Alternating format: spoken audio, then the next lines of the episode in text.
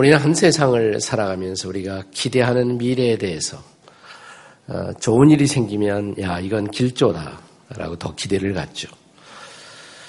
또 미래를 향한 바람처럼 인생이 되어가지 않을 때 어떤 나쁜 일이 생기면 이건 흉조로구나 라는 안타까운 마음도 갖습니다. 우리는 흉조보다는 길조를 더 많이 보면서 인생을 살고 싶어 합니다.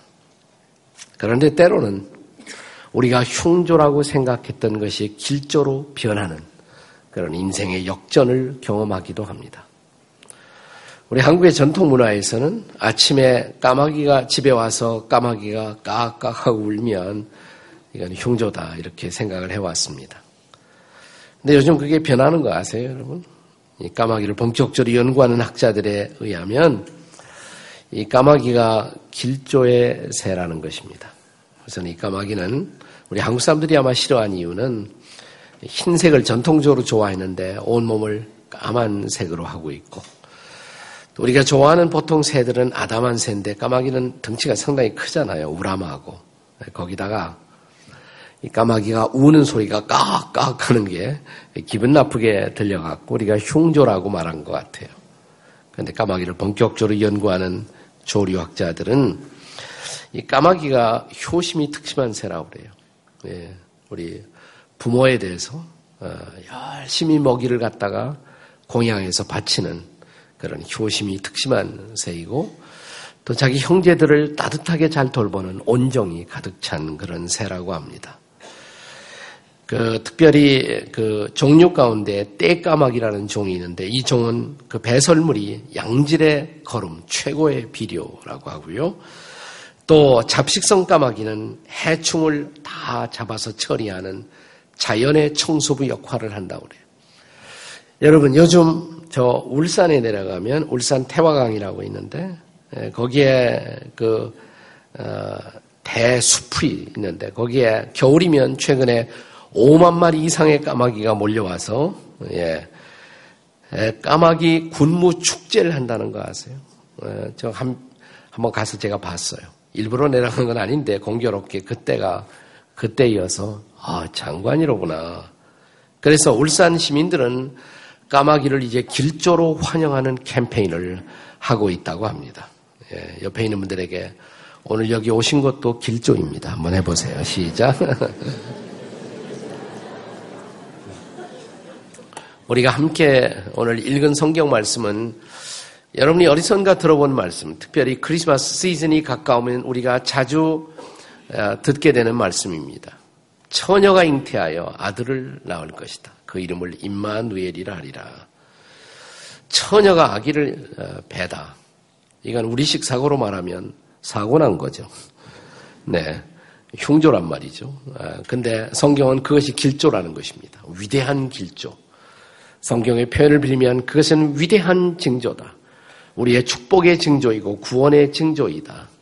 잘 아신 대로 이것은 마리아라는 한 남자를 알지 못했던 여인에 의해서 성령으로 잉태되어 예수 그리스도라는 존재가 세상에 올 것에 대한 예언입니다.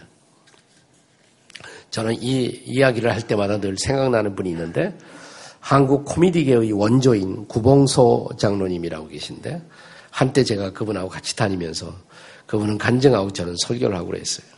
잊을 수 없는 얘기예요. 이분이 예수를 믿고 교회를 나가기 시작했더니 친구들이 어느 날 와서 이렇게 말하더라고요. 야, 너 처녀 마리아가 애를 뱄다는 말도 안 되는 그런 소리를 너는 믿니? 그러더래요.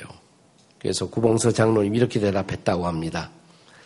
야, 마리아 남편 요셉이 가만히 있는데 너희들이 왜 야다냐? 너희들이.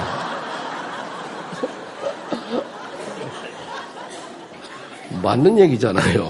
예. 하지만 아직도 질문은 남습니다. 도대체 구세주라는 예수 그리스도가 마리아의 몸을 통해서 이 땅에 왔다는 사실이 왜 축복의 징조 그리고 위대한 징조가 될 수가 있단 말입니까? 그 비밀은 그녀를 통해서 낳을 아들의 이름에 있어요. 이사야 선지자는 그 이름이 뭐라고요? 임마 누엘이라 하리라. 근데 신약 성경의 첫 번째 책 마태복음을 보면 자, 이제 천사가 요셉에게 마리아를 통한 예수님의 오심을 예언하면서 이렇게 말한 것으로 되어 있습니다.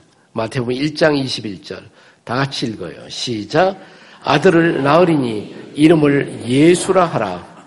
이는 그가 자기 백성을 그들의 죄에서 구원할 자이십니다. 그러니까 예수님의 이 말씀에 의하면 본래 이름이 예수라는 거죠, 예수. 아까는 임마누엘이라고 했는데, 네. 둘 다 예수님의 이름이에요. 예수는 공식적인 이름. 예수님의 진짜 이름이 예수고, 임마누엘은 일종의 그분의 미션, 사명을 나타내는 별명이라고 할 수가 있습니다. 예수의 뜻은 구원이란 뜻입니다. 그 이름을 예수라 하라. 그가 구원자로 이 땅에 오셨다는 것을 우리에게 보여주는 중요한 이름입니다. 그런데 성경은 거기서 끝나지 않고 자 이제 마리아를 통한 예수님의 잉태와 출산이 그로부터 700년 전 이사야 선지자의 예언의 성취임을 알리고 있다는 사실입니다. 자 마태복음 1장 22절, 23절 같이 읽습니다. 다 같이 시작. 이 모든 일이 된 것은 주께서 선지자로 하신 말씀을 이루려 하심이니 이르시되 23절 보라 처녀가 잉태하여 아들을 낳을 것이요 그 이름은 임마누엘이라 하셨으니 이를 번역한즉 하나님이 우리와 함께 계시다 함이라. 선지자가 누구겠어요? 이사야 선지자죠. 이사야 선지자를 통해 사신 말씀을 이루려고 예수님은 어느 날 우연히 이 땅에 태어난 것이 아니라 700년 전에 이미 아, 남자도 알지 못한 처녀를 통해서 신기하게 잉태되어 어, 예수라는 존재가 출생할 것이다. 예수님의 탄생은 700년 전에 그 예언의 성취라는 사실입니다. 이것이 사실이라면 얼마나 놀라워요. 자, 그렇다면 도대체 예수라는 존재는 왜 마리아를 통해 오셨을까요? 마리아라는 여인을 통해 이 땅에 오신 예수님의 미션, 그 미션은 무엇 때문일까요? 첫 번째로 구원의 하나님을 계시하시기 위해서. 구원의 하나님을 우리에게 보여주시기 위해서. 이 땅에 구세주로 오신 예수님의 역할을 상징하는 또 하나의 별명이 임마누엘이다라고 말씀을 이미 드렸습니다. 임마누엘 히브리어입니다. 히브리어인데 임이라는 말은 히브리 말로 함께라는 뜻이에요. with 함께. 그리고 끝에 엘은 하나님이라는 뜻입니다. God 하나님. 그래서 임마누엘 하게 되면 God is with us. 하나님이 우리와 함께 계시다. 이런 뜻을 갖고 있습니다. 다시 말하면 예수라는 존재는 저와 여러분과 우리와 함께 하기 위해서 우리 가운데 오신 분. 그분이 바로 예수라는 것입니다. 그분은 본래 하나님이신데 눈으로 볼 수 없는 영적인 분이신데 그분이 육신을 입고 이 땅에 오신 분. 그분이 바로 예수라는 것입니다. 이것을 기독교 신학 그리고 기독교 교리에서는 성육신이라고 말합니다. 인카네이션. 육신을 입고 오셨다. 눈에 보이지 않는 영이신 하나님이 저와 여러분과 꼭 맞춘 육신을 입고 오셨다. 성육신 이렇게 말합니다. 그 설명이 쉽진 않습니다. 한 선교사님이 선교지에서 청년을 붙들고 이 성육신의 진리를 한참 설명하고 있었다고 그래요. 근데 쉽게 얘기가 이해가 안 됐겠죠. 근데 그때 마침 개미떼가 쭉 줄지어서 가고 있는 거예요. 가만히 보니까 그 앞에 절벽이 있어요. 벼랑이 있어요. 조금 있으면 이 개미떼들이 압사해버릴 그런 순간이 다가오고 있었어요. 이 대성교사님이 이야기를 나누던 청년에게 이렇게 말했다고 합니다. 안타깝지 않은가? 이 개미떼 보게. 이럴 때 말이야. 자네나 내가 개미가 돼갖고 그 개미들에게 야, 이 앞에는 벼랑이 있다, 절벽이 있다, 큰일 난다. 경고해주고 돌이킬 수 있도록 하면 이 개미들을 구원할 수 있지 않겠는가? 그야 그렇죠. 근데 문제는 그것이 불가능한 것이죠. 맞소, 형제요. 우리가 개미가 될 수 있는 방법은 없네. 그런데 말이야, 만약 하나님이 전능자라면, 하나님이 전능하시다면 그 하나님은 인간이 되어 인간 가운데 오시지 못할 이유가 없지 않은가? 이것이 바로 성육신의 진리라네. 이렇게 설명을 했다고 합니다. 성경 요한복음 1장 14절은 이 진리를 이렇게 우리에게 기록하고 있습니다. 같이 한번 읽어보겠습니다. 다 같이 시작. 말씀이 육신이 되어 우리 가운데 거하심에 우리가 그의 영광을 보니 아버지의 독생자의 영광이요 은혜와 진리가 충만하더라. 그러니까 예수 그리스도는 진리의 영, 본래 진리의 말씀, 하나님의 말씀, 하나님이신데 그분이 육신이 되어 우리 가운데 오셨음에 우리가 보니까 그분이 바로 아버지의 독생자의 영광이었다. 이어진 말씀에 보시면 요한복음 1장 18절은 이렇게 선언합니다. 같이 읽습니다. 나같이 시작. 본래 하나님을 본 사람이 없으되 아버지 품속에 있는 독생하신 하나님이 나타내셨느니라. 아무도 하나님 본 사람 없어요. 근데 그 하나님을 나타내 보여주기 위해서 오신 분, 인간이 되어 오신 분, 그분이 예수 그리스도라는 거예요. 그러니까 하나님은 어떤 분이신가? 정답은 하나밖에 없어요. 예수 같은 분. 성경의 예수를 보면 하나님이 어떤 분인가를 여러분은 알 수가 있습니다. 자, 그런데 그 예수 그리스도는 하필이면 처녀 마리아를 통해서 오셔야 할 특별한 이유가 있었을까요? 자, 그분의 미션이 뭐라고 그랬어요? 인류를 죄에서 구원하기 위해서, 죄로부터 건져내기 위해서, 구원하기 위해서. 구약에 보면 옛날 이스라엘 백성들이 하나님 앞에 속죄를 받기 위해서 시시때때로 속죄의 제물을 하나님 앞에 드렸습니다. 근데 속죄의 제물은 조건이 하나 있어요. 할 수 있는 한 흠과 티가 없는 제물을 바쳐야 했었습니다. 그래야 그 제물이 우리의 죄를 대신해서 온전한 제물로 바쳐지고 하나님은 그 제물을 받으시는 대신에 우리를 용서했던 것입니다. 이제 완벽한 인류의 구원, 그 구원을 위해서 거룩한 속죄의 제물이 되기 위해서 오실 예수 그리스도, 그분은 인간의 죄성, 인간의 죄성 DNA의 영향을 받지 않는 거룩한 몸으로 오셔야만 했었던 것입니다. 이것이 바로 예수 그리스도의 처녀 탄생 혹은 동정녀 탄생의 신학적인 의미인 것입니다. 자, 그는 우리와 같은 이제 몸을 입고 이 땅에 오셨지만 처녀 마리아에게 성령으로 잉태하심으로 죄 없는 인간으로 오셔서 죄 있는 인간을 위한 속죄의 거룩한 제물이 되어 십자가에서 자신의 몸을 들이심으로 그분이 대신 하나님의 심판을 받으시고 저와 여러분을 구원하는 속죄의 제물이 되셨다는 것입니다. 본래 하나님의 아들이신 예수, 그분이 사람이 아들이 되어 이 땅에 오신 가장 중요한 이유, 다시 반복합니다. 볼 수 없는 하나님을 보여주시려고.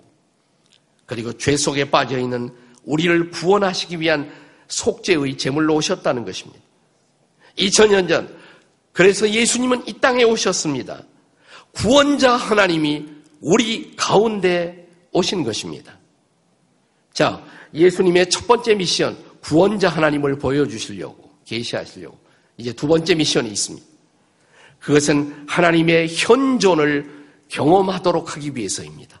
하나님의 현존, 하나님의 임재를 우리가 체험할 수 있도록 하기 위해서입니다. 저는 지금까지 예수께서 이 땅에 오신 첫 번째 미션, 그것은 구원의 하나님을 계시하시려고 보여주시려고.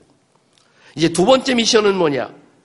그것은 우리로 하나님이 함께 하신다는 것, 그 하나님의 현존을 이 땅에서 구체적으로 경험하도록 하기 위해서 오셨다는 것입니다. 저는 이것이 복음이라고 생각해요.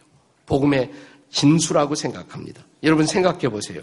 자, 예수라는 분이 본래 하나님이신데 2000년 전 이 땅의 구원자로 그분이 오셨다 해도 그 구원의 하나님을 지금 여기서 우리가 만날 수 없다면 그리고 구원의 하나님을 지금 여기서 우리가 경험할 수 없다면 그 하나님은 우리와 아무런 관계가 없는 거예요, 실제로. 그렇지 않습니까? 그러나 그의 이름은 예수, 구원자일 뿐만 아니라 또 하나의 그의 이름의 별명 임마누엘 우리와 함께 하시고 그래서 함께 하시는 그분을 경험하며 살도록 하기 위해서 오셨다는 것입니다. 그렇다면 문제는 저와 여러분이 어떻게 이런 하나님을 경험하면서 날마다를 살 수가 있을까요? 우리가 신앙을 체험하는 일을 위해서 가장 필요한 것이 있다면 그것은 이성 이상으로 감성입니다. 유명한 철학자, 수리학자, 과학자였던 파스칼이라는 사람이 있었어요. 네, 파스칼은 이런 말을 했습니다. 우리가 하나님을 경험하기 위해서는 이성 이상의 더 중요한 장소가 있다. 그것은 마음이다 그랬습니다. 우리는 머리로 하나님을 이해하기는 어려워요. 그 하나님을 체험하려면 머리에서 가슴까지 내려와야 합니다. 세상에서 가장 긴 여행은 뭐냐? 머리에서 가슴까지 내려오는 것. 파스칼은 이런 말을 했습니다. 우리 마음에 마음에 예수님을 영접하면 예수님을 모시고 기도를 시작하면 하나님이 경험된다. 하나님의 현존이 경험된다. 이것은 인생으로 우리가 경험할 수 있는 최고의 행복이다. 지고의 행복이다. 이런 말을 했습니다. 그는 한때 사교 생활에 빠졌던 때가 있었어요. 근데 사교 생활이 자기에게 아무런 행복을 주지 못했습니다. 환멸에 빠진 그는 사교 생활을 중단하고 다시 주님 앞으로 돌아와 기도를 시작하다가 어느 날 밤 하나님의 현존을 깊이 경험합니다. 하나님의 은혜가 단비가 막 마음에 부어지는 거예요. 1654년 11월 13일 밤 자신의 메마른 영혼 위에 은총의 단비가 부어지던 이 거룩한 체험을 밤 10시 반부터 12시 반까지 2시간 동안의 경험을 그가 쓴 유명한 책 파스칼의 팡세에 보면 그날 2시간 동안의 경험을 그는 이렇게 기록하고 있습니다. 들어보세요. 불, fire. 자기 마음에 불이 임했다는 거예요. 불, 불. 그는 철학자의 하나님, 과학자의 하나님이 아니다. 아브라함의 하나님, 이삭의 하나님, 야곱의 하나님, 나의 하나님. 확신, 확신, 직감, 기쁨, 평화, 예수 그리스도의 하나님. 의로우신 하나님, 세상은 당신을 알지 못하여도 나는 당신을 알았나이다. 기쁨, 기쁨, 기쁨, 기쁨의 눈물, 영생은 유일하신 참 하나님과 당신이 보내신 예수 그리스도를 아는 것이니이다. 예수 그리스도, 예수 그리스도. 물론 그리스도인들이, 기독교인들이 하나님의 현존을 체험할 때 그 체험은 매우 다양할 수가 있습니다. 꼭 같이 체험하는 것은 아니에요. 파스칼처럼 어떤 사람은 하나님의 현존을 내 마음에 임하는 강력한 불꽃처럼 하나님을 체험할 수도 있습니다. 때로는 아침 이슬처럼 임하는 조용한 평화로 하나님을 만날 수도 있습니다. 때로는 우리의 끈끈한 땀을 씻어주는 가을의 상쾌한 바람처럼 다가오는 하나님을 만날 수도 있습니다. 때로는 내 마음 깊은 아픔의 환부를 어루만지는 속삭임으로 그는 다가올 수도 있습니다. 때로는 고통스러운 내 눈물에 샘을 적셔주는 하얀 손수건 같이 그는 나를 찾아올 수가 있습니다. 때로는 실망과 낙심 속에 무너져 주저앉은 내 손을 살며시 잡아 일으키시는 굳세지만 한없이 부드러운 손길로 그분은 다가올 수도 있습니다. 때로는 끝나지 않을 것 같은 이 캄캄한 밤. 그런데 밤에 카텐을 들어 올리고 살며시 임하는 새벽빛처럼 그분은 우리에게 다가올 수가 있습니다. 중요한 것은 이것입니다. 모든 그리스도인들은 예외 없이 한 사람 빠짐없이 그가 가짜가 아니고 진짜 크리스찬이라면 그들은 저마다 예수를 믿는 순간부터 평생에 걸쳐 하나님의 현존을 하나님의 함께 하심을 하나님의 임재를 경험한다는 것을 믿으시기 바랍니다. 이것이 복음이에요. 예수님의 마지막 유언을 기억하십니까? 이 땅을 떠나기 전에 마지막으로 주셨던 말씀. 마태복음 28장의 마지막 구절. 볼지어다 이렇게 시작되는 그 부분을 읽겠습니다. 시작. 볼지어다 내가 세상 끝날까지 너희와 항상 함께 있으리라 하시니라. 믿으세요? 그렇게 하나님이 나와 함께 하시는 삶, 이런 삶이 필요하지 않으세요? 그 하나님이 나와도 그렇게 함께 해 주셨으면 좋겠다. 그런 마음, 그런 생각 없어요? 암과 투병을 하던 한 교회 나가는 권사님이 병원에 입원 중이었는데 창밖이 요란해요. 창을 통해서 내다보니까 이 병원 바로 옆에 학교가 있는데 학교 운동장에서 아마 운동회를 하는 것 같았습니다. 무료해서 잠깐 병원에서 나와서 산보를 갔습니다. 가보니까 장애인들이 마침 장애인들이 운동회를 하고 있었습니다. 근데 가만히 보니까 다리를 절고 있는 어린 소년 하나가 트랙에서 지금 뛰고 있어요. 저렇게 뛰고 있는데 가만히 보니까 그 옆에 한 여인이 같이 뛰고 있어요. 트랙 바깥에서 같이 뛰는 거예요. 틀림없이 그의 어머니였습니다. 뛰면서 아들을 응원하는 소리. 진우야, 힘 좀 내. 조금 더. 그래, 얼마 안 남았어. 조금만 더 힘내. 드디어 아들이 골이 나는 순간 등수가 문제가 아니죠. 아들을 끌어안고 잘 뛰었다. 잘 뛰었어. 그 장면을 바라보고 있던 이 병원에 입원한 암 환자 여인의 마음이 짠해졌습니다. 병실로 돌아왔어요. 갑자기 편지가 쓰고 싶어졌습니다. 자기 아들에게 편지 한 장을 썼다고 합니다. 이렇게 썼다고 합니다. 아들아, 오늘 나는 병원 바로 옆에 학교에서 장애인 운동회에 갔다가 한 다리를 저는 학생 곁에 함께 뛰고 있는 어머니의 모습을 보았단다. 그리고 그것이 바로 나 자신의 모습임을 볼 수가 있었단다. 이 어머니가 병원에 장기간 입원해서 너를 잘 돌볼 수 없었지만 아들아, 엄마는 한순간도 내 곁을 떠난 일이 없어. 내 곁에 항상 있어서 마음으로 기도하며 너와 함께 이 어머니는 뛰고 있었단다. 아들아, 이 엄마는 이 땅에서 그렇게 오래 머물러 있을지 모를지도 모른다. 그러나 이 세상을 하직한다고 할지라도 아들아 잘 들어주기 바란다. 이 엄마는 여전히 너를 응원하며 하늘나라에서 너와 더불어 함께 뛰고 있을 것이다. 더욱이 내가 믿고 있는 나의 하나님 앞에 드리는 날마다 나의 기도는 네가 하나님을 알고 하나님이 내 손을 잡고 인생의 길을 함께 뛰어주는 모습, 그 모습을 바라보며 그 모습을 위해서 나는 오늘도 기도로 응원을 보내고 있단다. 아들아, 사랑한다. 임마누엘의 하나님께 오늘도 너를 부탁한다. 사랑하는 여러분, 이런 하나님이 필요하지 않으세요? 이런 예수님이 필요하지 않으세요? 임마누엘의 하나님, 나와 함께 하시는 하나님, 그 하나님을 경험하며 살고 싶지 않습니까?